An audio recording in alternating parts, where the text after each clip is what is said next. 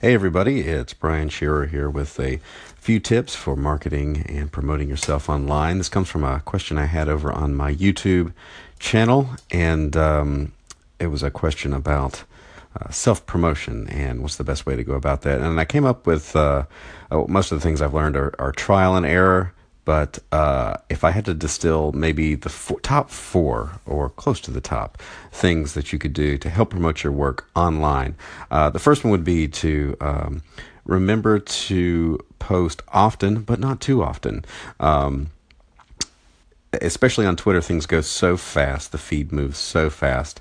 Um, not so much on Facebook. Things sit there. There's a whole different challenge with Facebook, but with Twitter, when you post images, especially of your art, if you're a comic book artist like I am, or an illustrator or a photographer, uh, you post things on Twitter. They're gone uh, fairly quickly in people's timeline. Um, you can post things uh, pretty regularly, and if you're promoting a specific book or project, you want to make sure that you are um, posting it maybe once or twice a day, uh, probably twice a day, uh, morning and evening, um, along with other things. So your whole feed is not just this, you know, come buy this thing, come check this one thing out.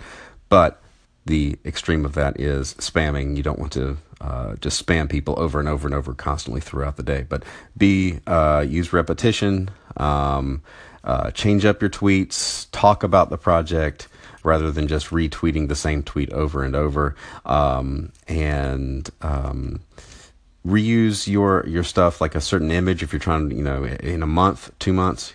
You know, share it again, and get a whole different pe- set of people may see it.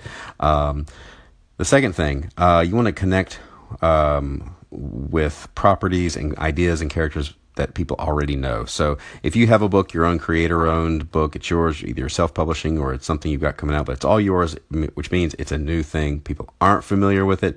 Uh, you probably just as uh, an artist in general, getting people to look at your account, you want to connect people with familiar things that they know, uh, like um, a take on, you know, yeah, so I went through and did like a, a, a, Looney Tunes mashup kind of thing, or an old cartoons uh, mashup thing where I like combined, I drew an image of like Popeye mashed up with uh, Wolverine, or you mash up the Roadrunner with the Flash, or something. It just gets people a new a new twist on something somebody already knows, and it's familiar and comfortable in their minds, and they're more likely to check you out.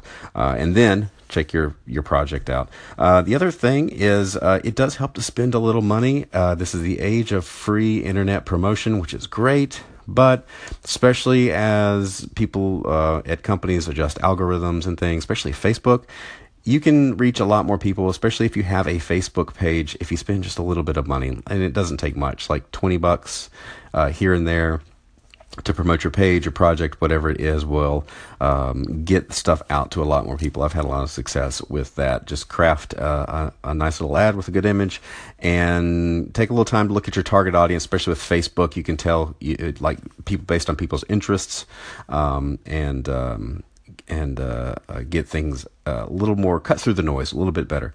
Uh, the other thing too is just be patient because we get in the habit of looking for results immediately and really looking at maybe monthly uh, how things did, you know, or weekly. But take a take a larger chunk of time and look at your results over a period of time, not just per tweet per um, engagement for a particular post, but see how things are growing overall. So those are four things that have helped me uh, get some results and maintain my sanity. And uh, I'll have more on the next episode.